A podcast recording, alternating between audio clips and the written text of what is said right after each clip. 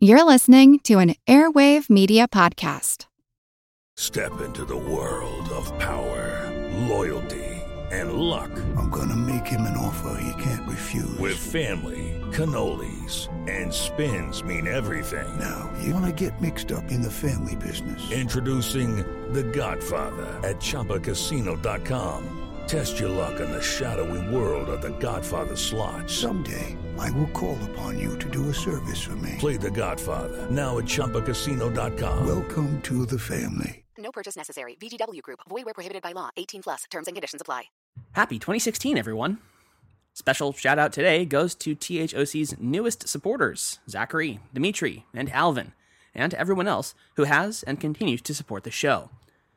Here's looking forward to our best year yet, and I look forward to sharing it with all of you. Please come and join us on Facebook, Twitter, or thehistoryofchina.wordpress.com for all the latest updates. And I promise they are forthcoming now that the winter holiday is winding down. But for now, please enjoy the show.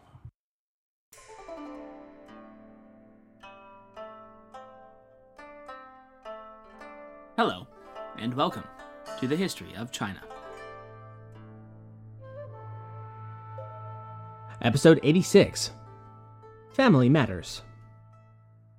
We begin today in the imperial court of Emperor Taizong, the second divine monarch of the great Tang Empire, as he and his high officials hear the testimony of a traitor and would be assassin.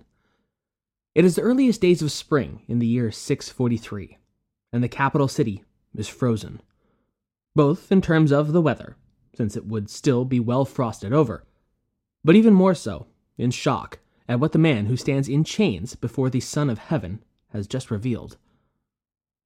Not anything about his own crimes, which seem to be without doubt, but rather because of what he has just revealed in an effort to save his own skin. This man's name is Gegan Chengji, and he was, until his recent arrest, the personal bodyguard of the crowned prince himself, 24 year old Li Chengqian. But guard Gegan had found himself swept up in, and ultimately implicated, in the ceaseless game of thrones that was ever ongoing in 7th century Tang imperial court. Not long before, another of Taizong's sons, the Prince of Qi, Li You, had the spring prior risen up in rebellion against his own father and murdered the Tang Secretary General. This little tantrum had been duly crushed, and the Prince of Qi delivered to Chang'an to face his own judgment. In the end, Emperor Taizong had felt he had no choice but order that his son Li You commit suicide, along with some four dozen of his co conspirators.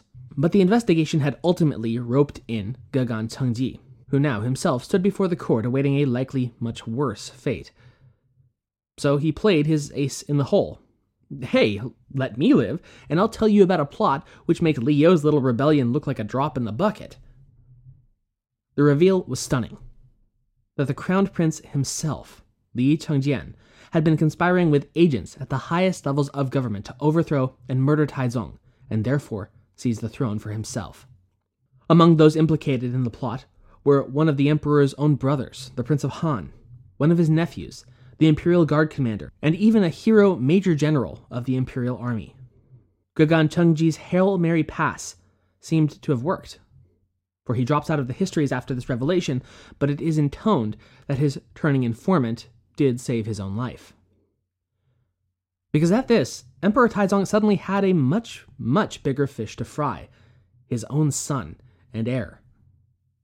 But at least as important to him, and as it is to us, was to find the answer to what could have driven the crown prince to such a treasonous, murderous, and ultimately ruinous course of action. And that, of course, will require some backstory. So, let's jump back about two decades to follow this tale of intrigue and woe from the outset. At age seven or eight, Prince Li Chengqian, as the eldest son of Taizong's prime escort, Empress Wende, was officially named the heir to the throne of Tang, less than one year after his father's own accession to the throne in 626. Though very young, Taizong, along with many at his court, saw the boy's potential as one possessing a good sense of judgment as well as being intelligent and capable. And all of this in spite of the fact that the crown prince apparently suffered from what would be a lifelong ailment of his leg, possibly gout or clubfoot, that left him physically lame. Over the first half or so of Taizong's reign, then, his family life was urbane, pleasant, and uneventful. His home life seems to have been stable, and he was very much in love with his wife, the Empress, and bearer of his seniormost sons. In late 635, Emperor Taizong's father Gaozu at last passed away, and a period of official mourning was declared across the empire. Prodigious though his work ethic was, even Taizong went into seclusion for more than a month, and during that period he entrusted the affairs of government and full imperial authority to his crowned prince. Once Taizong returned to take up his imperial authority again after some 45 days, he deemed that Chengqian had done well enough in the interim that he allowed his heir to continue to rule on lesser matters in his stead. However, the death of his empress in 636 we might think of as a turning point in all that, because not only did her loss deeply affect Taizong personally, but also because their sons had by that point grown more or less into adulthood, or near enough by that time and what might have earlier been dismissed as normal sibling rivalries had, in the interim, developed into something far more toxic. The main antagonists of what would become a bitter and ultimately destructive rivalry over the throne of Tang were, of course, the crowned prince, Chengqian, and his younger brother, Li Tai, the Prince of Wei.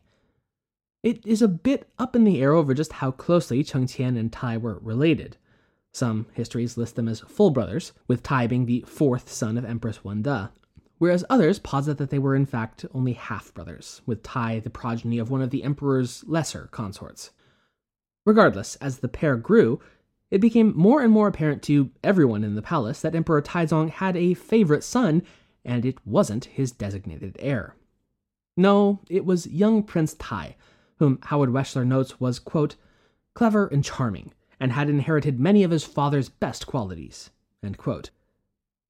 So great were his displays of favoritism for Tai that in 636 he permitted him, and him alone, to not take up his provincial post as a governor general, which saw the imperial princes scattered across the empire and away from the capital. Instead, Li Tai was permitted to remain in Chang'an, the thrumming heart of Tang itself, and establish a school of literary instruction, or Wenxue Guan, Ultimately, the school would open as one of the largest in the empire, and with an annual salary allowance that would prove the envy of all of the other princes, the heir Chengqian included.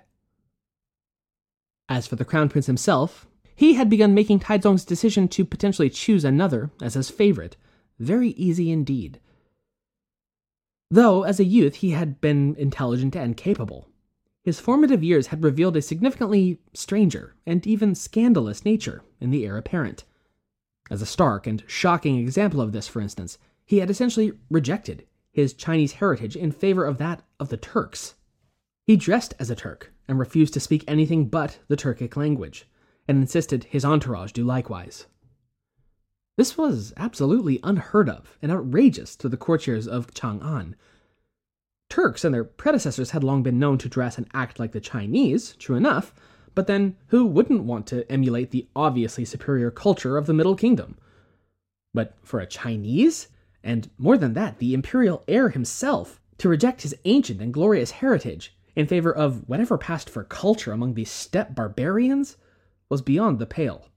Among the imperial court, they must have surely felt that the crown prince's behavior in this regard was just one lowly step away from running through the streets naked and screaming wildly, and they made no secret of their collective displeasure at such an indecent display.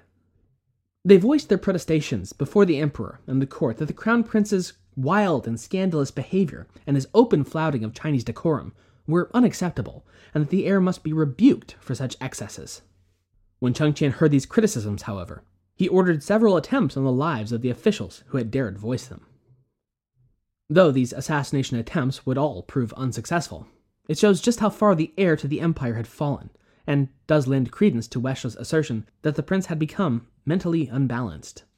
The fact that the assassination attempts had all been foiled before they could be borne out, combined with the fact that, uh, hey, this is the heir to the throne we're talking about here, ensured that the incidents, troubling though they were, remained internal matters and were not divulged to the public at the time. Instead, the increasingly kooky crown prince and his barbarian dress would be simply shielded from onlookers, and the empire would continue to function as though eh, all was well, nothing wrong here, move along. Nevertheless, Chengqian's strangeness, coupled with Emperor Taizong's pretty flagrant favoritism towards Prince Tai, gave rise to the hope among several of the imperial court that there might be a shift in the wind coming soon, as far as imperial heirs went. Of course, this sentiment was not shared by all, and those whose careers were either directly affected by or stood to rise or fall with Li Chengqian's own position would, of course, back the current crown prince, while the opposite held true for those whose wagons were hitched to the career of the Prince of Wei. As a result of this breakout rivalry between his two sons, and the factionalization of his court that seemed poised to threaten the stability of his entire reign, Emperor Taizong inserted himself and attempted to diffuse this increasingly explosive situation. All of this talk and posturing was moot, he declared, because even if Crown Prince Chengqian were to, for whatever reason, be disinherited from his position, or if he were to die or whatever, he would be replaced by his own son, Li Xiang, and no other prince. This undoubtedly looked good on paper, and theoretically should have ended the spiraling competition. But in truth, Chengqian's son was an infant, and any rule by him, however eventual, would likely require a regency, and I'm sure we all remember how regents to child emperors tend to pan out. No one wanted that situation, not even, not especially, the emperor who had decreed it as his own contingency. To that end, then, to avoid the dynastic doomsday device he had put into place himself, Taizong made one of his primary goals the reformation of his wayward heir, and make him worthy once again of the position so many felt he now little deserved.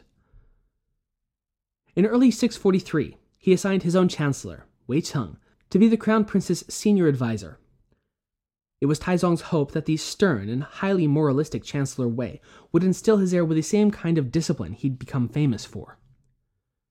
Nevertheless, it would prove too little, too late, to really affect the trajectory of Li Chengqian's personality. And by later that year, the emperor was seeking an even more final solution. He resolved that his son's ill ways had come about and been encouraged by his ill companions. Of particular note were two Taoist priests that the crown prince kept on retainer, and had been recently outed as giving the prince profane teachings and philosophies, and whom, reportedly, were even teaching him acts of magic and witchcraft which were considered the darkest of arts. The other companion of infamy was a singing boy that the crown prince had become particularly, worryingly, fond of. Crown Prince Chengqian had given the boy a rather suggestive nickname, Chengxin, meaning the one who satisfies my heart. It is heavily intoned that the prince was engaging in a romantic affair with this singing boy, Chengxin. And though homosexuality was not at this time officially prohibited, there is speculation that the influx and widespread adoption of Buddhism into China had carried with it a disapproval of homosexual behavior, since Buddhism looked down on all worldly or pleasure seeking activities, especially those that had no other, higher purpose towards enlightenment. Still, it's worth noting that it would be another 1300 years before it would ever be made officially taboo during the late Qing dynasty. Regardless, Emperor Taizong deemed that the singing boy was having a negative effect on his son, the crowned prince, and thus needed to be removed. Therefore, Chengxin, as well as the two heretical Taoist priests, were all summarily put to death on the emperor's command. Crown Prince Chengxin did not take the loss of what seems to have very well been his true love well at all. For a period of months, he locked himself away in his palace and refused to attend any and all imperial ceremonies. He likewise constructed a shrine to the memory of his beloved Chengxin. As he mourned in near solitude, he became more and more convinced of three things that his father was out to get him, that it was his brother Li Tai who was to blame, and that only by getting rid of both of them would his position and future finally be secure. And so, convinced that there was a conspiracy against him, Crown Prince Chengqian began to hatch a scheme of his own. All the while, Prince Tai was using his elder brother's conspicuous absence from public life to his full advantage. He had come to hope, along with his supporters, that his father's overt favoritism of him coupled with Chengqian's ongoing weirdness, would play itself out in him being ultimately selected as the new heir to the throne. His chiefs of staff had begun disseminating several of the rumors and behaviors of the crown prince, which had until now been closely guarded secrets of the palace, to the general public, in hopes of swaying popular opinion against Li Chengqian and in favor of a change of succession. The smear campaign worked, and the public, hearing now for only the first time that their crown prince dressed and spoke like a barbarian and surrounded himself with Taoist wizards, and sneered down his nose at everything that was Chinese and civil and proper, well, they rapidly began to turn against the idea of Chengqian someday being in charge of them all. For his own part, the crown prince had been, over the course of 643, carefully enlisting the support of those both within and outside of the imperial palace that he felt could be trusted to help in the plot of his own the overthrow and execution of his brother Li Tai and his father Tai Taizong, and his early accession to the throne of Tang. And that pretty much catches us right up to the trial at the start of the episode. Before Chengqian could set his plan in motion, his half brother Li You rose in rebellion against his chancellor, and thus tied Taizong, and ruined just everything. Unbeknownst to either of the princes, they had both enlisted the help of a certain palace guardsman, Gegan Chengji, who, when arrested for his alleged involvement in Li You's rebellion, decided, eh, to heck with taking secrets to the grave, I'm gonna save my own hide. In exchange for his life, he gave up the entire plot against the Emperor's life by the crowned prince. And he would have known, too. Apparently, owing to his status as a personal bodyguard to the heir, and thus his unfettered access to the imperial palace, Gegan had himself been tapped as the one who would dispatch Emperor Taizong on Chengqian's command. The scope of this treachery was so vast and so outrageous that Taizong, seemingly in some kind of shock at it all, felt he could not decide the outcome of this situation all on his own. Instead, he convened a high council of his most esteemed advisors to figure this whole thing out. This high judicial panel would include ranking members of the Imperial Supreme Court, Examination Bureau, Legislative Bureau, as well as several other officials whom he held as particularly exemplary, including his late Empress's brother, Zhangsun Wuji who had been instrumental in getting Taizong on the throne at all, thanks to his key role in the Xuanwu Gate assassination, and indeed had been officially ranked first among the 24 honorees selected by Taizong himself to render life size portraits of at Lingyan Pavilion earlier that same year. Hello, it is Ryan, and we could all use an extra bright spot in our day, couldn't we? Just to make up for things like sitting in traffic, doing the dishes, counting your steps, you know, all the mundane stuff. That is why I'm such a big fan of Chumba Casino. Chumba Casino has all your favorite social casino style games that you can play for free anytime, anywhere with daily bonuses. That should brighten your day a little. Actually, a lot. So sign up now at chumbacasino.com. That's ChumbaCasino.com. No purchase necessary. VGW Group. Void were prohibited by law. See terms and conditions. 18 plus. With their combined investigations, the High Judicial Panel soon learned that what Guard Gegan had been claiming was true, and that the treasonous plot indeed ran all up and through the imperial court and government. The co conspirators were one by one rounded up and sent to meet their respective sentence, and it would be no slap on the wrist. All but two of the conspirators were sentenced to immediate execution, with only the members of the imperial clan itself, the Prince of Han and the Crown Prince, receiving different sentences. The Prince of Han was ordered to take his own life. But Taizong paused at the thought of ordering the death of yet another of his own sons. Instead, he requested the opinions of the council that he had gathered. What shall be the fate of this wayward prince who would do violence to his own father? One of his officials suggested that it would be the height of mercy to spare this miscreant's life, and to this Taizong agreed. Instead of execution, Li Chengqian would be stripped of his rank and titles and demoted to a commoner. For the time being, he would still be held in the imperial palace's dungeon to await his final fate. Meanwhile, Prince Li Tai had been jumping at this opportunity to seize on this his greatest and surest chance to secure his claim to the throne. He began to visit the chambers of his father every day, in effort after effort to remind Dad who his favorite had been all along and just name me the crown prince already, come on. Taizong assented and promised that when the time was right, once this whole messy affair with Chengqian was put to rest, he would indeed name Prince Tai as his heir. Most in the imperial court immediately assented to this plan, but one, His Excellency Zhangsun Wuji, the late empress's brother, adamantly opposed it. Instead, he and a small faction of others recommended that the emperor's ninth son, also from Empress Wende, the 15 year old Prince Li Zhi, be named heir instead.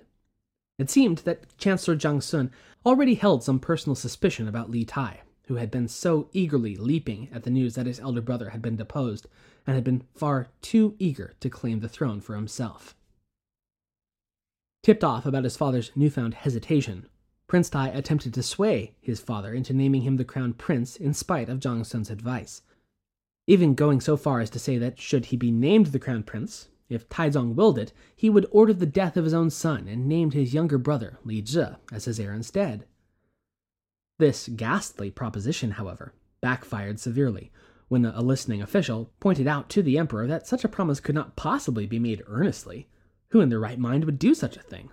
Moreover, the official went on, even if such a situation were to be carried through, it would merely be setting up a repeat of the destructive rivalry between Li Tai and Li Chengqian all over again. Miffed at being shut down, Prince Tai opted instead to try a different tact blunt intimidation. He paid a visit to his brother, Zhi, and over the course of their conversation, intoned darkly that Prince Zhi's close relationship to the recently executed Prince of Han could uh, be used against him. And wouldn't it be sad if, you know, unfortunate implications about your involvement in the plot against Dad were to, I don't know, find their way into the court somehow? Prince Zhi was duly terrified. But once more, Prince Tai's plot would backfire. Rather than tucking tail and keeping silent about his elder brother's effective extortion, he ran straight to dear old dad and told him all about it. At this, Taizong must have shook his head and said, I'm not mad, Tai. I'm just disappointed. The history is right that with the revelation of Prince Tai's threats towards his brother, the emperor began to well and truly regret ever promising the throne at all. But the final straw would be placed by neither court official nor little brother waiting in the wings, but by the one man Prince Tai must have thought that he'd already soundly defeated Li Chengqian, the disgraced former heir and now convicted traitor. Newly suspicious of Prince Tai, Emperor Taizong assented to his Chancellor Zhangsun's suggestion that before judgment was carried out, he ought to go to Chengqian's cell and personally question his wayward son as to the whys of his actions. Chengqian was remarkably candid with his lord father. After all, it's not like he had anything left to lose, and in the course of their conversation he stated flatly, quote, I was already the crown prince. Thus, what else could I have been seeking? It is because Li Tai conspired against me, and I therefore had to discuss with my staff a plan to save myself from him. Your courtiers and those men of ambition have convinced you that I have committed treason. But if you name Li Tai as your heir, I'm telling you, you're falling right into his trap. End quote. Taizong was convinced, and in spite of his own feelings on the issue, had to concede that it seemed very likely indeed that Prince Tai had been manipulating events to seat himself ultimately on the throne. Dejected, but resolute, Taizong returned to his palace and reconvened his High Judiciary Council. With them assembled, he revealed Prince Tai's threats against Li Zhi, as well as Chengqian's assertions that he had been forced into treason through Tai's machinations and together they thus resolved to depose Prince Tai and named Li Zhi as his heir instead. Later that same day, Prince Tai entered the palace to make his daily visit to dear old dad. Instead of the usual audience, however, he found himself immediately detained by the Imperial Guard and then put under house arrest. The next day, to what must have been his absolute shock, he would learn that Taizong had officially declared Prince Li Zhi the heir of Tang and further, that he was to be removed from his official positions, demoted, and exiled far from the capital to the far reaches of the mountainous backwater that was Jin Prefecture in modern Hubei. That fall, both Li Tai and Chengqian would be banished from the capital for the rest of their lives. Chengqian was sent to Qian Prefecture in what is today southeastern Chongqing, and would die little more than a year later for reasons unclear but may have either been complications from his long standing leg sickness or perhaps some tropical disease. Though he died as a commoner, Taizong ordered that he be buried as a duke. Almost a century later, his image would be further rehabilitated by his grandson, then the chancellor to the sitting emperor, by successfully petitioning that Chengqian should be posthumously reinstated as a prince, and he would be known thereafter as Prince Min, the Suffering of Hengshan, a suitably appropriate title. As for Li Tai, he would fare somewhat better. He retained his princely status, and later his father would upgrade it in 647 to a higher grade of prince. However, he would never be allowed to return to the capital. Upon Taizong's death in 649, all imperial princes were recalled to the capital to take part in the funeral ceremonies, all but Prince Tai, who was ordered to remain at his distant prefecture. I guess that's what you get for threatening the guy who is going to be the future emperor. Nevertheless, upon his own coronation, Jie would order that his exiled elder brother at last be allowed a staff and high grade supplies from the capital. He would ultimately die in late 652 at the age of 34, and his son would inherit his title. As for Emperor Taizong, though, this whole ordeal had brought the monarch nearly to the point of complete mental and emotional breakdown. He had been betrayed by those he cared about most, not only by one of his brothers, but by no less than three of his sons. Given the depth of such treachery, the emperor fell into a deep, and at times even suicidal, depression.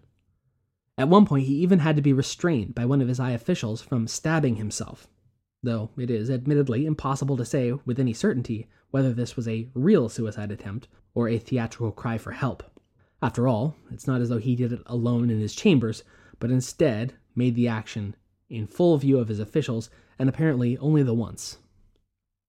Nonetheless, he would spend the remainder of his days lamenting the circumstances that had brought about such dark days, and had stripped him of three of his children and any real sense of trust for those left. He is remembered as stating, quote, The love between father and son is a natural one. It is difficult for me to separate from Li Tai, and I cannot bear this. However, I am the Lord of all under heaven, and as long as the people can be safe, I can cut off my personal love. He would likewise at another point say, quote, Li Tai was exceedingly talented. I miss him, and all of you know this. However, for the sake of the Empire, I have cut off my relationship with him with righteousness. Let him live far away to try to make everyone safe. Even on the question of his succession, he remained doubtful and worried repeatedly that the heir he and his advisers had ultimately settled on, Li Zhi, was the wrong one for the task. Weschler writes of these doubts, quote, Taizong remained convinced that the wrong choice had been forced upon him and suspected that Li Zhi was too weak willed to effectively rule. When he brought up the idea of once again swapping out his heir for another, this time the Prince Li Ke, whom he had come to admire for his boldness and military prowess. Quote, Once again, Zhangsun Wuji intervened, criticizing the emperor for his fickleness and maintaining that Li Zhi would make an excellent ruler. End quote. Weschler goes on to point out that most historians have concluded, even early on, that Chancellor Zhongshan wasn't consistently intervening on Prince Li Zhi's behalf on purely altruistic grounds, but instead probably knew and was indeed counting upon the heir apparent being a relatively weak willed individual to better facilitate Zhangsun's own continual domination of the imperial court should he become the emperor. Truly, the cloaks and daggers never really stop within the imperial court, and the Game of Thrones and Regents just plays on and on.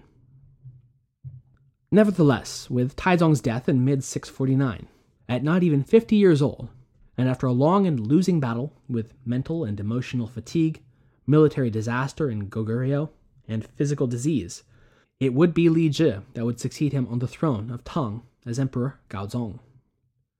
Taizong would leave to his heir a document specifically written for him entitled Difan, or the Plan for the Emperor, alternately, effective government. In it, he sought to give his ninth son the fruit of a lifetime of governance, so that he might avoid what Taizong feared would be his young son's inherent flaws. The Difan called upon Li Zhi to use his family members to guard outlying prefectures and help him manage the affairs of state, to welcome advice and even criticism from his advisers and not punish those who were honest, even if what they had to say was difficult to hear, to discourage slander, avoid extravagance, esteem culture, and maintain the military. As emperor, Time will tell whether or not Li Zhi, now Gao Zong, will prove up to the task of filling his father's enormous boots. And so we come at last to the end of Taizong of Tang's reign, after almost 23 years on the throne. And with him, so too ends the Zhenguan era, the era of true vision. But before we consign Li Shimin, Emperor Taizong, back to the dusty pages of history, it's worth looking back over his Zhenguan era and trying to see, really, where it ranks and how we should perceive it. The past two episodes have, after all, been focused on the latter portion of his reign, and thus two of the lowest points in his entire life, namely, his army's failure in Korea, and then the thrice betrayal of his sons. It was a sad and tragic end for a great historical figure, and yet we mustn't allow these final years to tarnish the overall understanding that we have of Taizong, or what his period of rule meant for the Tang dynasty and for imperial China altogether. Because, in the words, once again, of Howard Weschler, quote, in spite of its ending on a low key, Taizong's reign was the first high point of the Tang, and in some ways a high watermark for all of Chinese history. Yes, he'd pounded his fist into the granite slab that was Goguryeo and pulled it away bloody as a result. But markedly unlike the second emperor of Sui, he had not ripped his entire empire apart in the attempt. To the contrary, Taizong had left an imperial China sitting in a position more secure and powerful than it had been since the highest heights of the Han dynasty, with an administrative government more smoothly running than any had been in centuries at a minimum, an economy that was thrumming along at likewise record highs, internally peaceful and orderly, and externally unassailable and with vastly expanded territories. In spite of the disaster against Goguryeo, Taizong's reign would not only be known in its own time as a halcyon period of security and prosperity, but would be looked back upon by Chinese literati for millennia to come as the absolute ideal for what an effective and just government looked like. Militarily vigorous and strong, ruled in a forceful yet responsive and simultaneously wise and compassionate fashion by a ruler who was exceptionally open to the advice and opinions of his advisers. In the years and decades to come, there will be dark days indeed for the Tang dynasty, and it will be Taizong's era of true vision that would be looked back upon as a goal to restore. A little more than half a century after his death, the historian Wu Jing would compile a work on Emperor Taizong's conversations with his staff on the basic problems of governance entitled the Zhenguan Zheng Yao, meaning the essentials of government of the Zhenguan era. Initially published in 705, it would be studied by emperors and would be emperors across time as a guidebook on good rule, as well as by imperial advisors who might seek to convince a particularly obstinate monarch of the perils of action without or against ministerial advice. One particularly famous passage goes, quote, When one uses a bronze mirror, one can adjust the clothes and cap. When one uses the past events as a mirror, one comprehends the rise and fall of a nation when one uses a person as a mirror, a remonstrator, one sees one's success and missteps. This volume of Taizong's anecdotes would not only find itself read by Chinese emperors, but would find itself translated and exported to the royal courts of Korea, Japan, and Western Xia alike. The later conquest dynasties of China, the rulers of the Khitan Liao, the Jurchen Jin, and even the Mongol Yuan dynasties, would all likewise have the work translated into their native tongues to learn more on how they might effectively govern. Emperor Taizong's reign would echo throughout Asia and across the millennia as the model form of government to which one could possibly aspire. To once more quote Weschler, in the eyes of later scholars and historians, his reign, quote, combined the dual virtues of Wen and Wu, civil order and military might, as no reign before or after. Next time, we'll look into the man who would replace Taizong, his ninth son, Li Zhi, the Emperor Gaozong. In addition, we'll begin the unlikely course of one of Taizong's concubines, a young woman who, with her lord husband's death, had been expected to take up the celibate vows of a Buddhist nun, but who would defy that and many other expectations in the course of her singularly unique lifetime. A woman who would begin life called Wu Zhao, later renamed to Consort Wu Mei, but who would eventually become famous and infamous to history as Wu Zetian. Thank you for listening.